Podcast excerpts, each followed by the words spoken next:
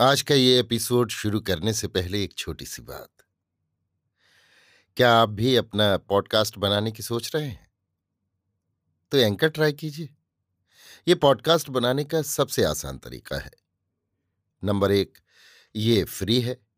Number दो, इसमें कई सारे ऐसे टूल्स हैं जो आपको अपने फ़ोन और कंप्यूटर पर रिकॉर्ड और एडिट करने की फैसिलिटी देते हैं।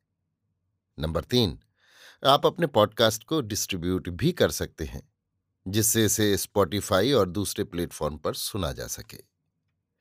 तो डाउनलोड कीजिए फ्री एंकर ऐप या विज़िट कीजिए एंकर डॉट एफ़ पर अपना पॉडकास्ट स्टार्ट करने के लिए।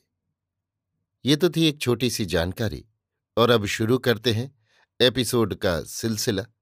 तो आज के एपिसोड में लीजिए सुनिए आचार्य चतुर्सेन शास्त्री के लिखे उपन्यास सोमनाथ के तीसरे भाग उदयास्त को मेरी यानी समीर गोस्वामी की आवाज़ में।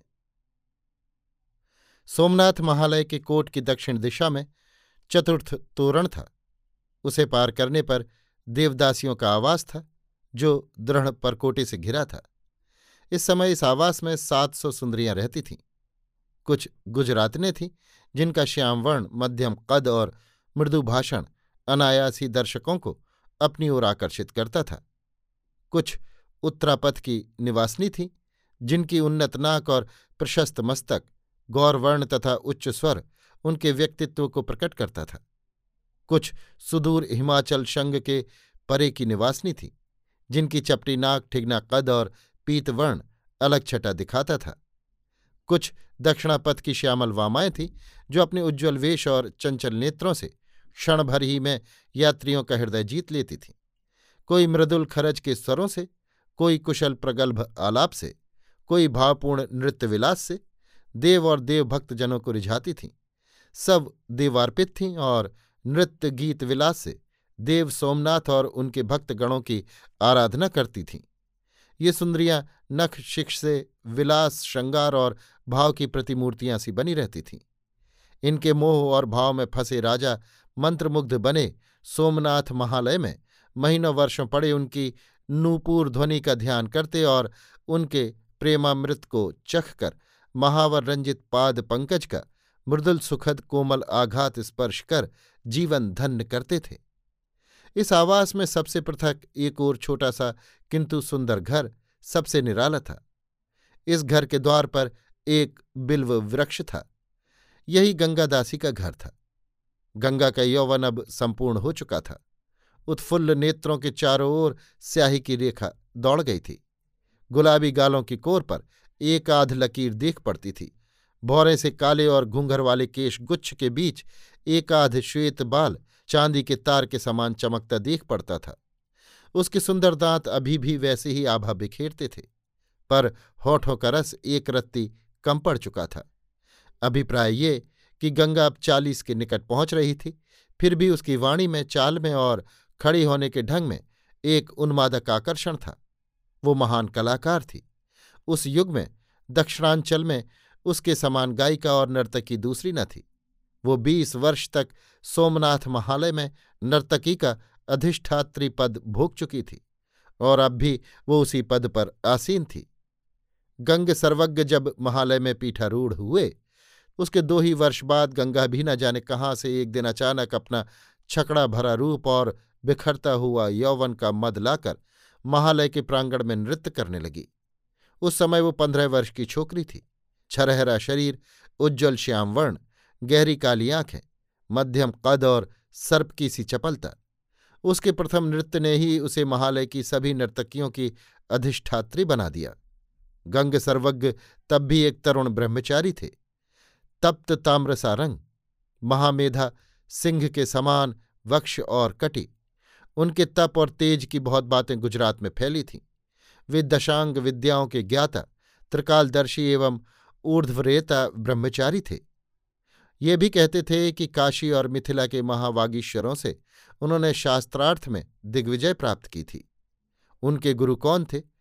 ये अब तक कोई नहीं जान सका और वे अनायास ही सोमनाथ महालय के पीठाधिप होकर भरतखंड भर में प्रसिद्ध पाशुपत आमनाय के प्रतीक प्रसिद्ध हो गए।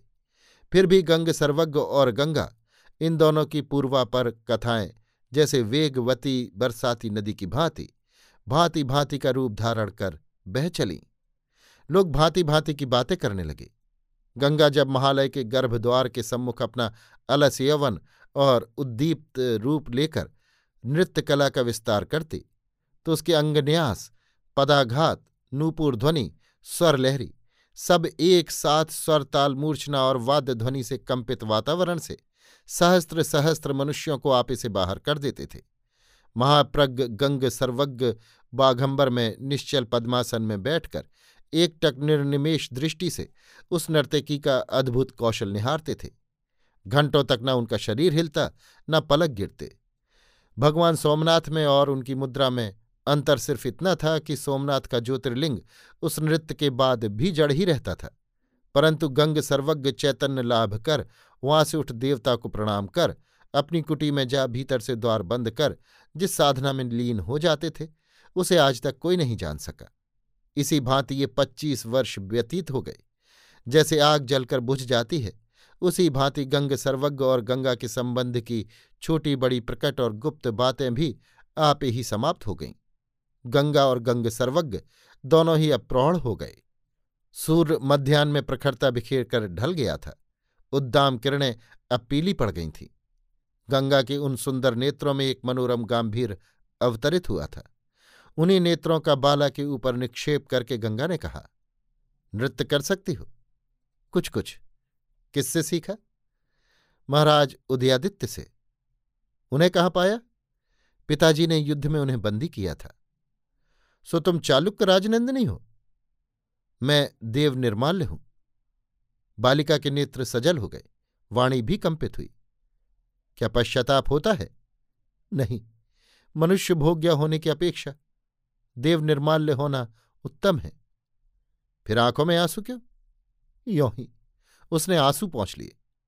देखूँ तुम्हारा नृत्य। देवता के सम्मुख ही देख लेना। ऐसा ही सही। तब वस्त्र विन्यास भी तुम स्वयं यथारुचि करो। उसकी आवश्यकता नहीं। ऐसे ही ठीक है। ऐसे नहीं, महालय की मर्यादा भी है। तब ठीक है, आपकी जैसी इच्छा हो। विशुद्ध शैव नृत्य होगा। ऐसा ही होगा। तब आओ, मैं वेश विन्यास कर दूँ। ब्राह्म मुहूर्त में अब विलंब नहीं है। द्वारपीठ का बजने लगी है और सर्वज्ञ गर्भगृह में पहुँच गए हैं। चौला ने आपत्ति नहीं की। गंगा ने अपने हाथों से चौला का अंग विन्यास किया। कुंचित केश की अनेक मेड़ियाँ गूंथ कर उनमें मोती की झालरें गास दी। रत्न खचित चोली कस दी और चांदा नेरी महीन ओढ़नी उसके कंधों पर डाल दी। काश्मीरी शाल कटी में लपेट लाल रंग का अधुवस्त्र पहना दिया। वक्ष स्थल में माणिक और भुजाओं में नीलम मणि के आभरण पहनाए। सबके बाद मस्तक पर हीरों का एक मुकुट रख दिया। ये सब श्रृंगार करके गंगा मुस्कुरा दी, पर साथ ही उसकी आँखों से दो बूंद गर्म आँसू टपक पड़े। चौला ने पूछा, आँसू क्यों? यों ही, अब चलो, नहीं कहो, एक बात स्मरण करके। क्या गोपनीय है? नहीं, आज से पच्चीस वर्ष पहले ठीक इसी समय, इसी वेश में, इसी आयु में, एक और बालिका ने इसी पथ पर होकर महालय के गर्भद्वार में इसी अभिप्राय से प्रवेश किया था। और इस समय जो महापुरुष तुम्हारी प्रतीक्षा कर रहे हैं, वही उसकी प्रतीक्षा कर रहे थे। बालिका ने क्षण भर सोचकर कहा, महापुरुष कौन? सर्वज्ञ?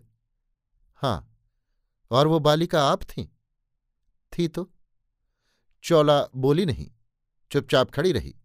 गंगा ने उसे अंक में भर कर चूम लिया, चौला भी लिपट गई। दोनों भावमूढ़ हो गई थी। गंगा ने आँसू पहुंचकर कहा चलो चलो। दोनों चल दी। नक्षत्र पूर्व दिशा में धप धप चमक रहा था। अभी आप सुन रहे थे आचार्य चतुर्सेन शास्त्री के लिखे उपन्यास। सोमनाथ के तीसरे भाग उदयास्त को मेरी यानी समीर गोस्वामी की आवाज़ में।